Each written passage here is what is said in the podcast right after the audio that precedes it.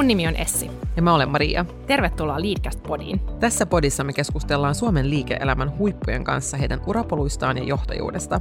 Keskusteluissa me sukelletaan CVtä syvemmälle ja kuullaan aitoja tarinoita menestyksen takaa. Me saadaan arvokkaita oppeja ja vinkkejä esimerkiksi uralla etenemisestä, riskinotosta, viestinnästä ja muutosjohtajuudesta. Ja nämä opit hyödyttää meitä jokaista niin uralla kuin elämässä ylipäätään. Jos siis haluat motivaatiota ja vinkkejä omalle urallesi tai vaan kuulla erilaisia inspiroivia uratarinoita, kuuntelet juuri oikeaa podcastia.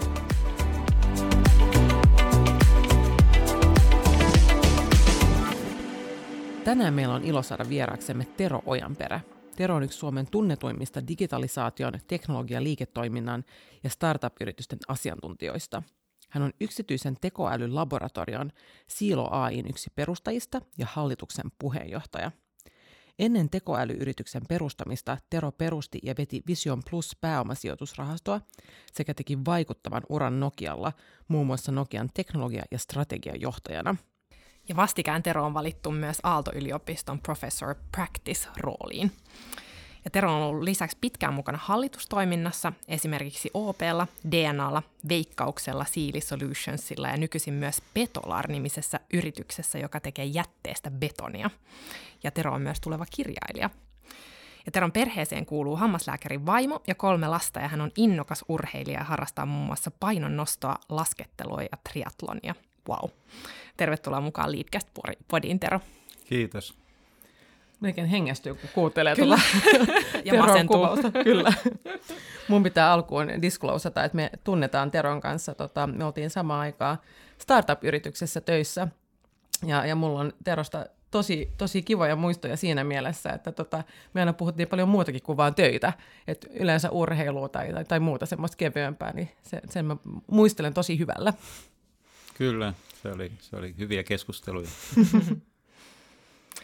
Kysytään sitten alkuun tällainen, että mitä me ei löydetä tästä sun vaikuttavasta CV:stä tai sitten googlettamalla sut? Pitää oikein miettiä, kun kaikki on nykyään online, mutta ehkä semmoinen, mikä ei ole kovin tunnettua, tuotoksia on kyllä postattu, mutta mä tykkään niinku rakennella ja suunnitella kaikenlaista, että lähtien vaikka mun saunalautasta, joka sinällään on somessa kyllä löytyy, mutta se, että mä oon sen itse suunnitellut semmoisen mustan kuutiosaunan ja siinä pitää olla iso kiuas ja kiukaissa iso ikkuna, että se loimottaa sieltä ja näkyy meidän kotiolohuoneesta. Tämä on esimerkki vaan yhdessä, että mulla on niin kuin hirveän kova tarve niin kuin jotenkin miettiä ja suunnitella erityisesti kaikkea niin kuin rakentamiseen liittyvää, että mä oon innostunut siitä. Toi on mahtavaa, ja sä mainitsit meillä ennen kuin aloitettiin nauhoitus, että sä rakensit eilen lumilinnaakin. Joo, eilen tehtiin Nuottaniemen porukalla lumilinnaa, ja se oli tämmöistä yhteishenkeä, mutta on kiva rakentaa ja suunnitella, ja erityisesti suunnitella. No, mikä on sitten ollut merkityksellisimpiä tapahtumia sun elämässä, Tero? Eli mikä on muokannut sua ihmisenä eniten ja niin kuin tehnyt Terosta Teron?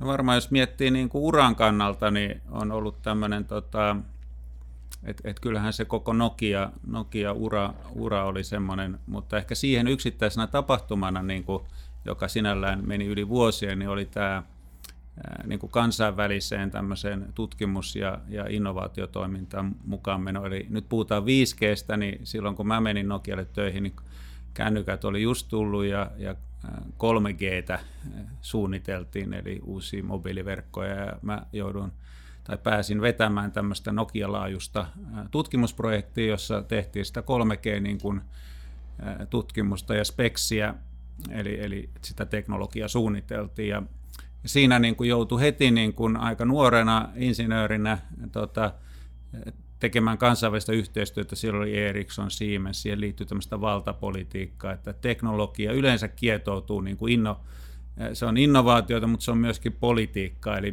kuka voittaa, se ei ole aina paras teknologia, vaan siinä on monia tekijöitä. Niin pääsi heti niin kuin näkemään sen uran alussa, ja siihen liittyy myöskin patentit, eli silloin lähdettiin jo taistelemaan aikoinaan Qualcommia vastaan, joka oli niin kuin monopolisoinut tämän teknologian vähän niin kuin patenttien kautta. Ja siihen liittyy sitten ehkä jatkumona myöskin,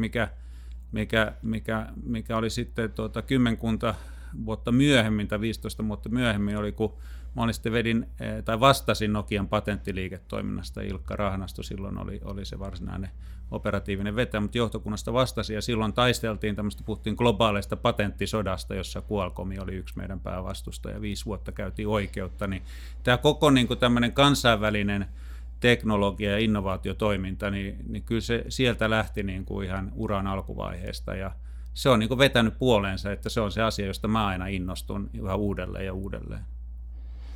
Mennään sitten ajassa vielä vähän taaksepäin. Sä tosiaan valmistuit diplomi-insinööriksi Oulun yliopistosta ja sitten sä oot väitellyt tekniikan tohtoriksi Alankomaissa.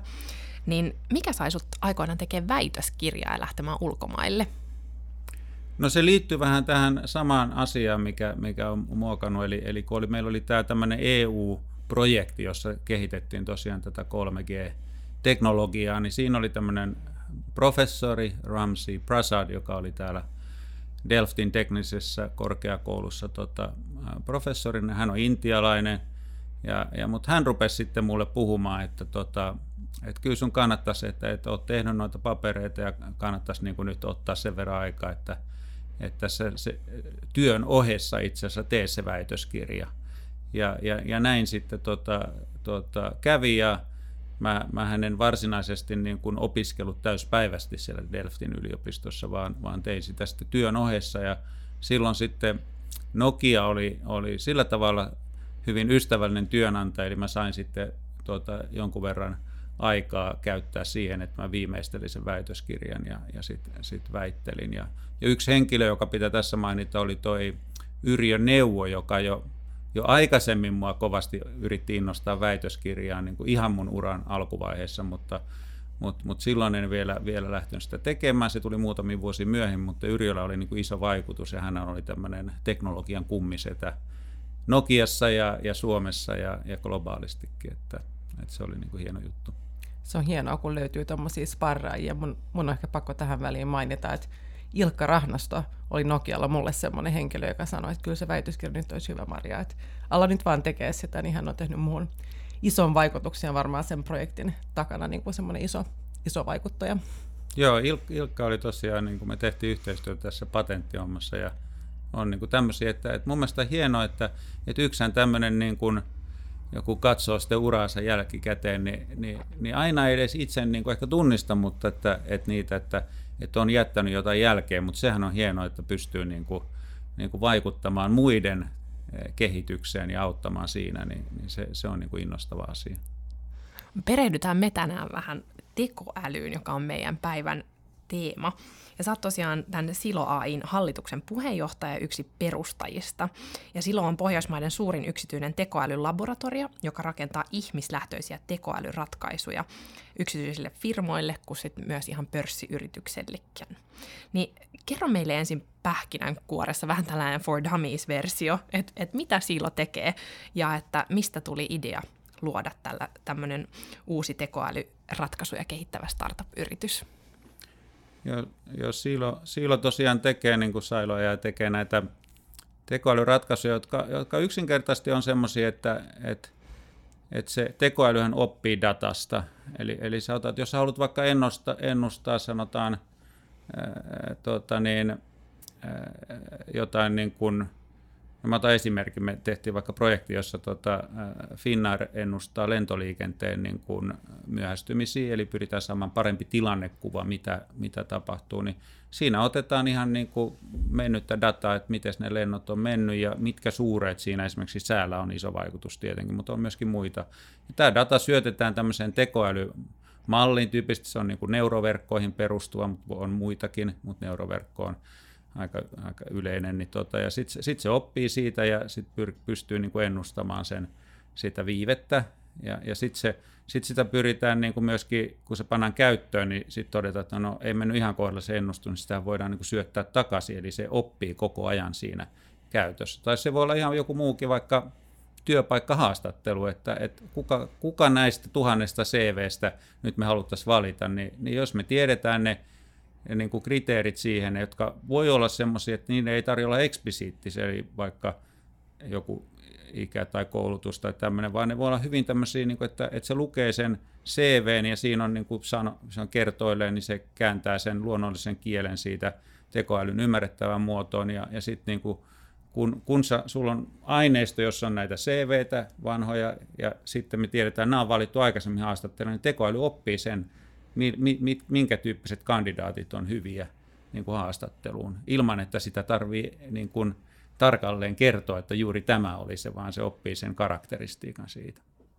Tuossa tuli jo hyviä tämmöisiä konkreettisia esimerkkejä siitä, miten firmat voi hyötyä näistä ratkaisuista, mutta välillä tuntuu, etenkin jos katsoo mediaakin, että tekoäly koetaan vähän vaikeasti lähestyttävänä tai jonain sellaisena, joka vie ihmisten työt, eli se voi jopa herättää pelkoa tai epäluuloa monessa. Niin miten sä rauhoittelisit tällaisia huolia, tai miten sä kertoisit, miten te rakennatte sellaisia ihmislähtöisiä ratkaisuja, joiden avulla tekoälystä tulee osa ihmisen työtä? Joo, Siilolla se meidän tämmöinen tarkoitus, purpose, joka nykyään on niin kuin ehkä muotiikin, niin alusta lähtien se on ollut AI for people, eli ihmisläheistä tekoälyteknologiaa tai ihmisläheistä tekoälyä. Ja siinä se niin kuin pitää ajatella näin, että filosofisesti tekoäly auttaa ihmistä, että onhan se paljon innostavampaa, että jos olet henkilö, jolla on vaikka vaikeuksia hahmottaa jotain asiaa, niin sitten tekoäly voikin auttaa ja tukea sua siinä ja sillä tavalla niin kun helpottaa sitä työtaakkaa. Et kyllä mä itse näen sen näin, että jos tämä on se lähtökohta, niin silloinhan niitä ratkaisujakin mietitään ihmislähtöisesti, että se on niin kun filosofinen valinta, etteikö sä niin kun, ajatteleeko sä pelkästään automaatiota, jolla korvataan ihmistyötä, vai ajatteleeko sä sitä, että okei, korvataan, mutta pyritään löytämään mielekkäämpiä työtehtäviä, ja jos sä oot vaikka arkkitehti, niin joo, tekoälyhän voi niin kuin katsoa niin kuin digitaalista aineistosta, että tämmöisiä niin kuin ratkaisuja on tehty, ja sitten se voi ehdottaa siitä, että tässä olisi sulle niin kuin 5 erilaista mahdollisuutta, miten tämän voisi disata, mutta ihmisillä on kumminkin tietynlainen intuitio, taiteellinen silmä, erilaista muuta, niin, jolla hän sitten tekee sen lopullisen valinnan ja miettii sen, ja siitä syntyy niin kuin koneen ja ihmisen yhteistyöstä voi syntyä niin kuin uudenlaisia niin kuin oivalluksia. Tämä on ollut niinku taustalla, ja jos mä vielä palaan tuohon, niinku, kun mä jätin vastaamatta siihen, että miten Siilo sai alkunsa, niin se oli tämmöinen niinku tarina, että aikoinaan tuo Juha Hulkko, joka on Bitium-nimisen yrityksen perustaja, niin hän rupesi puhumaan, että mä oon tuntenut Juhan pitkältä ajalta ja tutustuin silloin Nokia-aikoina häneen, niin että täällä Suomessa ei kukaan puhu tästä tekoälystä, että tämä tulee ja sitten niin kun me keskusteltiin, oli kaikenlaisia ideoita, niin, mutta pääjuttu oli, että saatiin sitten aikaiseksi tämmöinen pääministerin AI-seminaari helmikuun 8. päivä, taisi olla 2017. Ja mä tapasin siellä Peter Sarlin, joka on myöskin Siilon niin kun pääperustaja ja nykyään toimitusjohtaja ja tekoälyprofessori. Ja Juhalla oli selvästi jo ajatus, että jos toi Tero ja Peter tuossa kohtaisi, niin tästä voisi syntyä jotain. Ja sitten mä innostuin siitä niin, kun me todettiin, että voitaisiin kokeilla, että voiko tekoälyä myydä, ja lähdettiin tapaa yrityksiä. Sitten siitä syntyi, niin pitkä tarina lyhyesti, niin todettiin 5,5 vuotta myöhemmin sitten Siilo perustettiin. Ja mä totesin, että tässä on niin valtava murros, että tätä ei voi jättää niin kuin käyttämättä tätä mahdollisuutta, ja enkä ole katunut. Ja ehkä siinäkin tuli tämä mun perusluonne, että innostuu uudesta, oivaltaa sen ehkä sen fundamentin jutun siellä taustalla. Mutta sitten sun pitää tehdä jotain konkreettista, että se menisi eteenpäin. Tämä on musta ihan älyttömän kiehtovaa ja niin kaikki nämä tekoälyn mahdollisuudet, ja sitä on itse edes niin vaikea kuvitella. Ja mun mielestä toi on tosi mielenkiintoista, miten sä sanoit, tämä niin tekoälyn ja ihmisen yhteistyö ja semmoinen liitto, ja miten se vapauttaa sitten meidät tekemään ehkä merkityksellisempää työtä ja sellaista työtä, mikä tuo vielä enemmän lisäarvoa. Mutta mä tosiaan niin itse painiskelen sen kanssa, että mitkä ne mahdollisuudet edes on. Et mäkin olen niinku muutamissa sellaisissa legal tech tekoälyratkaisuissa ja sen tekoälyn opettamisessa ollut mukana, ja se on mun mielestä tosi mielenkiintoista ja mahtavaa, että se tekoäly vie mun sellaiset kaikkein eniten rutiininomaiset tehtävät pois ja voisit keskittyä itse olennaiseen, mutta tosiaan vaikea kuvitella, että mihin kaikkeen tämä vielä johtaa. Joo, kyllä se toi esimerkiksi niin kuin lakipuolella, niin Niin sehän on hyvin jännä, että mekin ollaan tehty näitä ja niitä alkaa olla kaupallisestikin saatavilla, että joku, teepäs tähän sopimukseen vaikka joku IPR-patenttipykälä, niin sitten se tekoäly niin ottaa ne parametrit, se osaa hakea sen oikein, että tämä olisi nyt hyvä. Ja sitten se ihminen voi, se ymmärtää sen kokonaisuuden, se voi miettiä sitä, että oliko se hyvä vai pitääkö sitä muuttaa. Ja jos se muuttaa sitä, niin taas tekoälylle, jos tämä syöte annetaan takaisin, että tätä muutettiin, niin sitten se taas on seuraavalla kerralla vähän parempi. Hauska, tai en tiedä, onko se hauska ilmiö, mutta jännä, että tässä sitten tulee tämä tässä lakipuolen ammateissakin, että kun ennenhän aina laitettiin, kun tuli nuori lakihenkilö sinne firmaan töihin, niin et tee näitä rutiinitehtäviä, mutta kun niitä rutiinitehtäviä kohta enää ole, niin mitä se sitten tekee se uusi työntekijä siellä, että sen pitää sitten opiskella sitä ammattia jotenkin muuten. Mutta mä luulen, että se on mielekkäämpää myöskin tälle. Ei joudu vanhemmat partnerit, ei enää delegoi.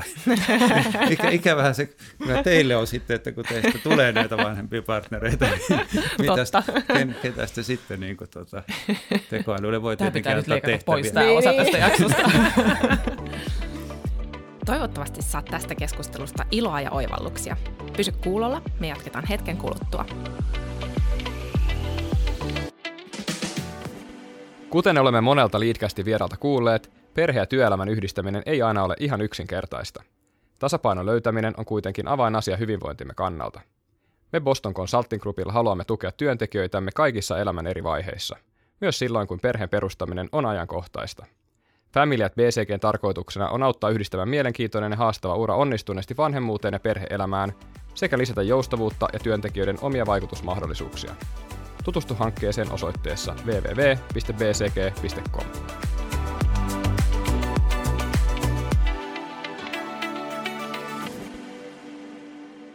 Miten sitten nämä ratkaisut ja ideat niihin, niin tuleeko ne teiltä itseltänne vai onko se enemmän asiakaslähtöistä?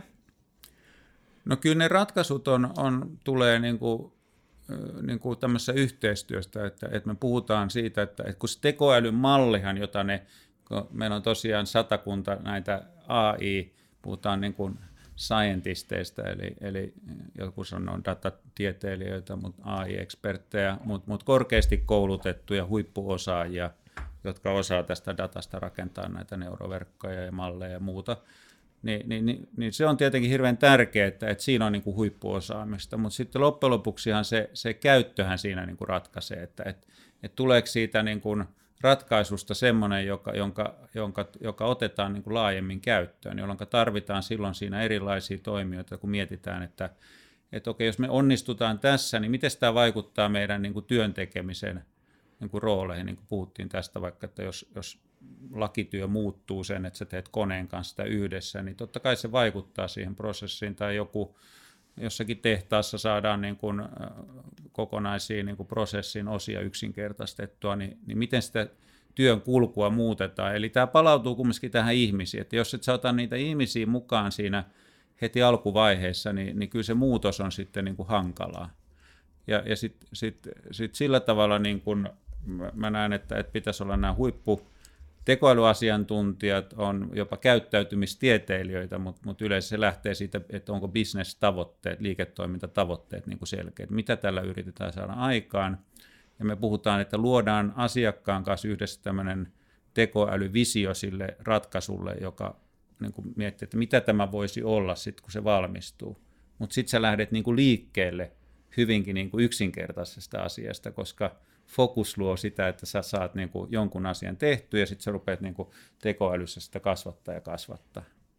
Et hyvä esimerkki tästä on niin kuin Tesla-auto, että sehän ei ole mikään auto, joka kilpailee autoteollisuudessa, vaan se on oppiva niin kuin järjestelmä, jossa sen sijaan, että sä kehität täydellisen itseohjautuvan auton, niin kehitetään semmoinen, joka just osaa niin kuin vähän tehdä kaistaa, vaihtaa tai jarruttaa koeste.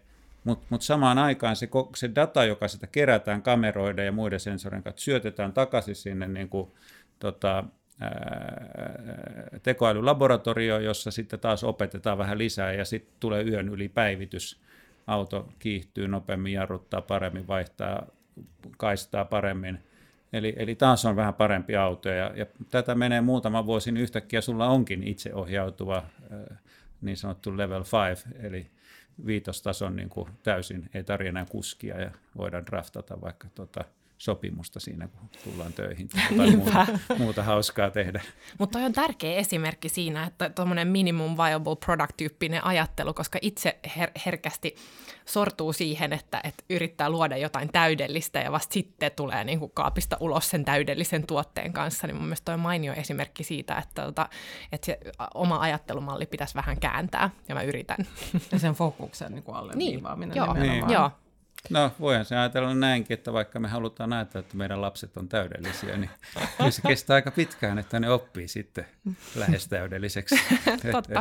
Tekoäly on ihan samaa, että sitä pitää opettaa, kouluttaa ja pikkuhiljaa se paranee, mutta jos ei sulla ole sitä mindsettiä jatkuvasta oppimisesta, niin että sä niin kuin sit kehitä sitä järjestelmää niin kuin koko ajan paremmiksi. Eli siitä tulee se kilpailuetu. Just näin, jollakin growth mindset pitää olla. Kyllä. No Tero, sä toimit myös eri yritysten hallituksissa ja yritysten ja julkishallinnon johtoryhmien muutoksen sparraajana. Niin jos vähän yleistetään, niin kuinka hyvin sun näkökulmasta ollaan Suomessa ymmärretty hyödyntää tekoälyä ja lähdetty mukaan sen tuomaan kehitysmahdollisuuksiin? No se on parantunut aivan huikeasti niin kuin viime vuosina, että kyllähän tämä, että julkinen keskustelu ja sitten se, että edellinen Suomen hallitus otti sen niin kuin tämmöiseksi niin kuin kokonaisvaltaiseksi teemaksi, siihen kanavoitiin rahaa niin kuin erilaisten julkisten niin kuin ohjelmien kautta, niin yritysten tietoisuus on kasvanut. Mä sanoisin, että isoissa yrityksissä erityisesti, eli siellä on niin kuin, ei ole enää kysymys siitä, etteikö oivallettaisi ja ymmärrettäisi niitä mahdollisuuksia. Kysymys on enemmän siitä, että miten nopeasti muutosta tehdään ja ehkä oivalletaan, että tekoäly ei ole semmoinen, että se tipahtaa sinne yritykseen jostakin korkeuksista ja muuttaa kaiken, vaan se lähtee niin just näistä pienistä puroista ja muuttaa, ja sulla pitää olla se kokonaisvaltainen ajattelu. Mutta ehkä sitten niin kuin PK-sektorilla, niin kuin pienissä ja keskisuurissa yrityksissä, niin siellä mä näen, että on vielä tämmöistä koulutustarvetta, ja ehkä niin kuin ei ajatellaan, että tämä on liian monimutkaista tai jotain, niin kuin, että vaatii isoja investointeja, mutta se on niin kuin yksi alue, jossa ehdottomasti vaaditaan niin kuin paljon työtä. Et ollaan hyvässä alussa, mutta samaan aikaan pitää muistaa, että et onhan Eurooppa ja niin kuin Suomi ja Eurooppa kokonaisuutena aika hankalassa niin kuin välissä tässä USA:n niin kuin markkinatalousvetosessa ja sitten toisaalta niin kuin Aasiasta nousevassa vähän toisella filosofialla tehtävässä niin kuin tekoälyssä, jossa data on niin kuin lähtökohtaisesti kaikkien käytettävissä vähän erityyppisesti, niin ei voi laakereilla levätä, että kyllä meidän pitäisi niin kuin ehdottomasti vielä kiihdyttää. Meillä on ollut podissa myös muita tämmöisiä superinspiroivia vieraita, jotka on tehnyt vaikuttavan uran Nokialla, kuten muun muassa Risto Siilasmaa, Sari Baldauf ja Kirsi Komi. Ja me ollaan kysytty näiltä johtajilta heidän tärkeimpiä uraoppeja, just liittyen ehkä Nokiaan, niin osaat sä Tero sanoa, mikä oli sulle tärkein oppi Nokian vuosilta, joista se jo vähän puhuit tuossa alussa? No kyllä se varmaan se yksi suurimpi oli se, että mikään ei ole mahdotonta, eli tietyllä tavalla semmoinen, niin kuin, että sä näet, että tuut sä kuinka pieneltä paikkakunnalta vaan tai pienestä maasta, niin voit muuttaa niin kuin maailmaa. Että jos miettii sitä Nokian, niin että mä itse tulin siinä vaiheessa, kun ei ollut vielä kännykkä, matkapuhelin, liiketoimintaa yhtäkkiä niin kuin 10 vuotta myöhemmin niin kuin jokaisessa kädessä ympäri maailmaa. Ja erityisesti siinä niin kuin tämmöinen yksittäinen asia, että paljon mäkin tein niin kuin globaalista juttua, mutta Intia on jäänyt erityisesti mieleen, että yhtäkkiä siellä niin kuin jokaisella oli se Nokian kännykkä ja sä saat sitä informaatiota ja niin kuin se kytkee koko maailmaa. Niin kyllä se oli se, että jokainen voi muuttaa maailmaa. Aina se ei onnistu, mutta se on niin kuin lähtökohta ja ei voi niin kuin, mikään ei voi sua pidätellä, jos sä onnistut löytämään oikeat kumppanit ja oikean tiimin. Ihan huikeita oppeja, että jokainen voi muuttaa maailmaa. Nyt tuossa tulee mieleen se, mitä Risto kertoi meille, että joka päivä tulisi tehdä jotain sen oman haaveensa eteen, että pienin askelin kohti sitä isoa haavetta, niin mun mielestä sekin oli tosi inspiroiva ajatus. Kyllä, ehdottomasti. reflektoidaan vielä pikkusen sun uraani. Ennen Silon perustamista sä perustit ja vedit Vision Plus -pääomasijoitusrahastoa ja teit tosiaan upean uran Nokialla.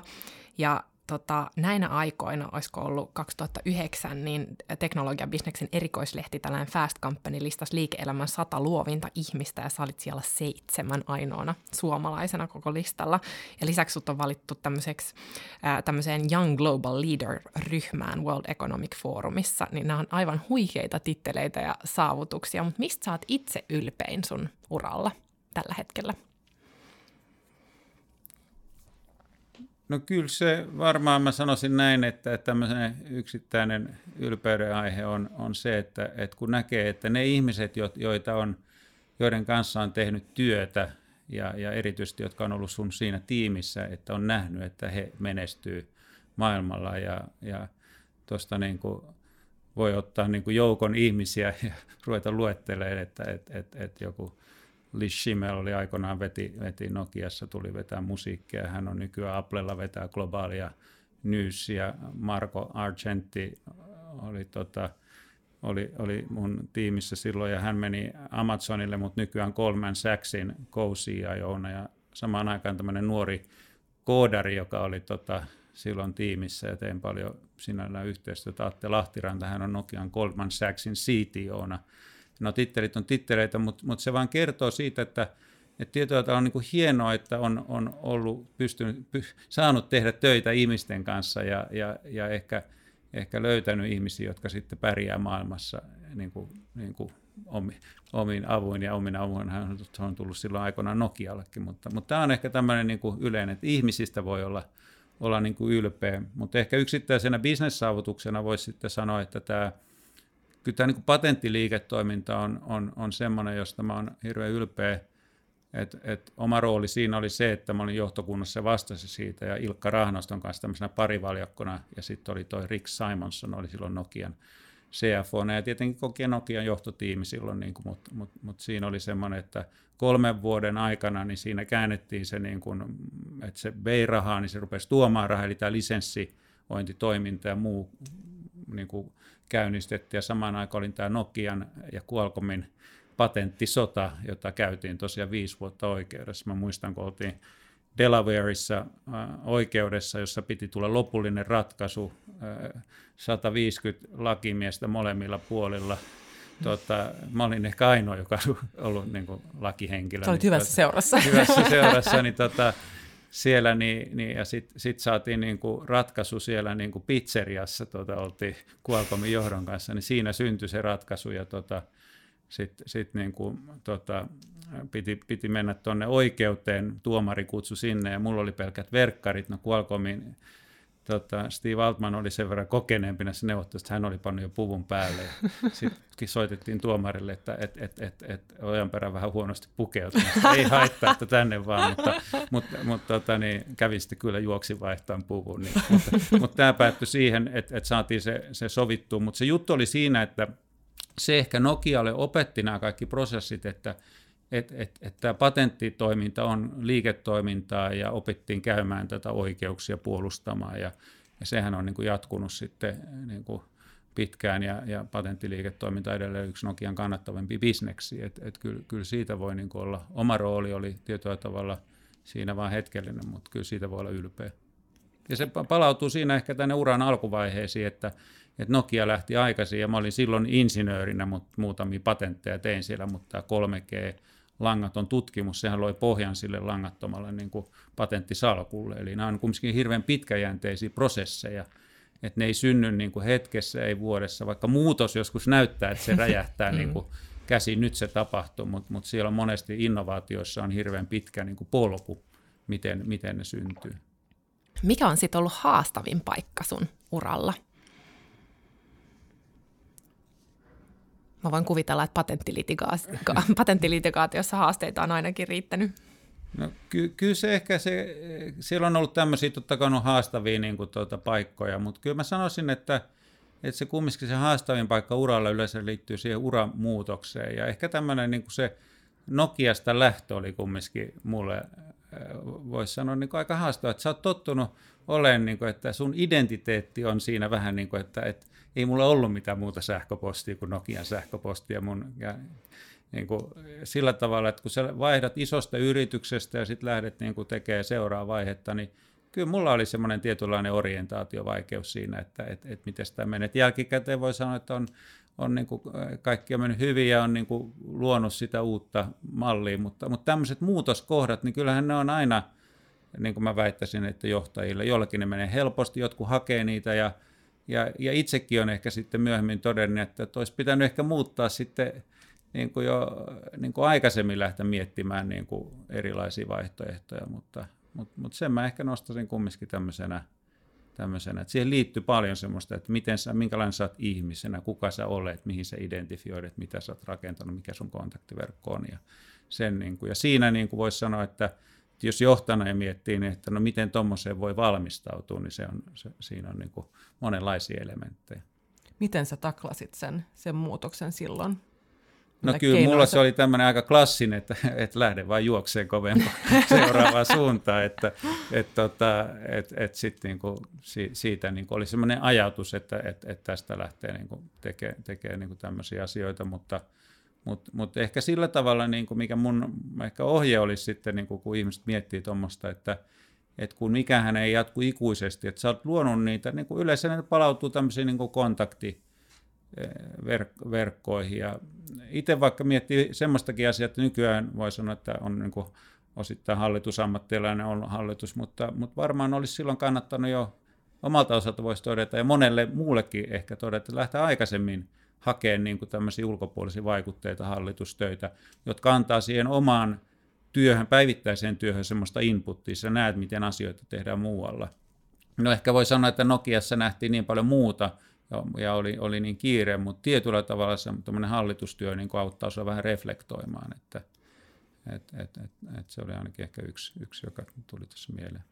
Joo, itse asiassa kun me haasteltiin Jaan Vapaavuorta, niin hän sivusi vähän tota samaa siinä mielessä, että hän korosti sen tärkeyttä, että altistaa itsensä erilaisuudelle ja erilaisille ihmisille, että saa niitä ulkoisia vaikutteita siihen omaan työhön ja sitä kautta kehittyy ehkä siinä omassakin tekemisessään. Joo, toi on juuri noin, ja se voi olla hallitustyö, mutta se voi olla muutakin, se voi olla ihan vapaaehtoistyötä, se on niin paljon mahdollisuuksia, mutta haet jotain muuta. Ja monesti niin kuin kiireiset ura-ihmiset, joihin itsekin lukautuu, että ei ole aikaa, mutta kyllä sitä aikaa löytyy, jos sitä tekee, että se ei välttämättä vaadi niin kuin ajankäytöllisesti, niin se vaatii enemmän sitä, niin kuin, että miten sä niin kuin ohjelmoit sitä omaa kalenteriasi. Tuohon me halutaan tarttua vielä ennen meidän sekuntihaastetta, että miten Tero ohjaa sitä omaa kalenteria tai omaa elämää, koska sulla on vaikuttavan uran lisäksi perhe, johon kuuluu tosiaan hammaslääkärivaimo ja 3 lasta, ja sitten sä harrastat tosi aktiivisesti liikuntaa, muun muassa triathlonia, painonnostoa ja lasketteluja, niin me haluttaisiin kuulla sulta mahdollisia oppeja tai neuvoja liittyen elämän tai ajanhallintaan ja priorisointiin, koska nämä on semmoisia teemoja, jotka usein nousee keskusteluissa esiin, ja meidän kuulijatkin on hyvin kiinnostuneita, että miten lähestyy tätä oman elämänsä hallintaa ja johtamista. Toi on hyvin vaikea niin kuin antaa mitä yleispätevää. Viime kädessä mä sanoisin, että tämä on kalenterikysymys, koska jos sä katsot sun kalenteria, niin sä voit kertoa siitä, että mitkä sun prioriteetit on. Ja sitä kannattaisi niin kuin jokaisen pysähtyä. Että mä itse nykyään tarkastelen paljon kriittisemmin sitä, että mietin, että mihin se aika menee. Ja meneekö se niihin asioihin, jotka mulle on niin kuin tärkeitä, vai meneekö se johonkin muuhun. Et noi on ainakin tommosia asioita. Ja ehkä sitten vielä viimeisenä niin tämmöinen niin kuin yhteisöllisyyden voima, että hakeudu porukoihin, jotka tekee hyviä asioita. Et se on niin kuin jännä juttu, että totta kai me nuorena vanhemmat, me ollaan aina vanhempina huolissaan, missä porukoissa lapset liikkuu ja näin poispäin, mutta meidän pitäisi olla myöskin huolissaan siitä, että missä me itse liikumme, koska se niin kuin auttaa sua siinä niin kuin löytämään uusia asioita, tuo sitä, että se tulee se pieni tökkäys kylkeä, että eiköhän lähetä nyt tuonne vähän tekemään jotain yhdessä niin kuin urheileen tai sitten oppimaan jotain muuta. Sieltä tulee niitä virikkeitä ja sitä energiaa. Joo, kyllä. sitten olisi aika meidän sekuntihaasteelle. Ootko Tero valmis? No mä yritän, mä oon aika hidas. Mikä oli sun lapsuuden haaveammatti? No kyllä se oli insinööri. Entä mikä on sun supervoima, missä sä oot erityisen hyvä? Mä voin nukahtaa missä ja milloin vaan. Oi, toi on hyvä. Toi on mahtava sun. Kyllä. Mikä on sun lempipaikka? Kyllä se on toi saunalautta itse tekemä. Siellä on hyvä istua. Entä mistä sä saat kiksit? Kyllä uuden oppiminen. Mikä on sitten sellainen johtajuusteuva, joka on niin hyvä, että sä haluat jakaa sen meidän kanssa, tai niin huono, että haluat varoittaa meitä ja kuulijoita siitä? No mä menen tälle hyvän puolelle, kun mä oon positiivinen ihminen, mutta kyllä se tämä, että tunne itsesi. Et sä voi johtaa toisia, jos sä tunne itseesi, niin tämä olisi kyllä niin tärkein neuvo mun mielestä. Toi on erinomainen. Sitten vielä loppuun, mikä on sun jokapäiväinen tärkein rutiini, mikä on aina siellä kalenterissa? No se ei ole kalenterissa, mutta mä yritän tehdä joka aamu sen, että mä käyn avannossa uimassa. Wow. Tänäkin aamuna vähän oli vaikeaa kahlata hangessa. Meni sinne, mutta kävin kuitenkin. Yes. Sitten vielä loppuun meidän viimeinen kysymys sulle, Tero. Minkä neuvon sä antaisit nuoremmalle itsellesi, 18-vuotiaalle Terolle? Mitä sä hänelle haluaisit kertoa nyt elämän kokemuksella? No se palaa itse asiassa siihen mun johtajuusneuvoon, että kyllä me puhuttiin aikaisemmin näistä vaikeista käännekohdista ja semmoisista, niin yleensä se palautuu tähän niin kuin itsetuntemukseen, ja osittain myöskin itse luottamukseen, mutta erityisesti se itse tuntemuksesta kumpuaa se luottamuskin, että jos sä oikeasti niin kuin ymmärrät, minkälainen henkilö sä olet, miten sä toimit, mikä on sun semmoinen gut-reaktio niin kuin eri asioihin, niin sun on paljon helpompi niin kuin ymmärtää sitä sun omaa toimintaa ja sen takia johtaa muita, ja sitä kautta, niin kuin, että kun nuori Tero lähti 18-vuotiaana Vihannin lukiosta ensi armeijaa ja sitten Oulun yliopistoon, niin kyllä mä tähän että mitä aikaisemmin olisit oppinut tuntemaan itsesi, sitä paremmin olisit vielä voinut pärjätä ja johtaa muita. Et tutkiskelkaamme itseämme. Ja se on semmoinen elämänmittainen polku. Kyllä. Kiitos suuresti, Tero. Tämä antoi tosi paljon ajateltavaa, tosi innostava keskustelu. Kiitos paljon. Kiitos. Ja hei kuulijat, jos te tykkäätte Leadcast-podista, niin käykää ihmeessä seuraamassa meitä Instagramissa tai Twitterissä, mieluummin molemmissa. Ja arvostelkaa meidät myös teidän lempparipodialustalla. 1000 kiitokset!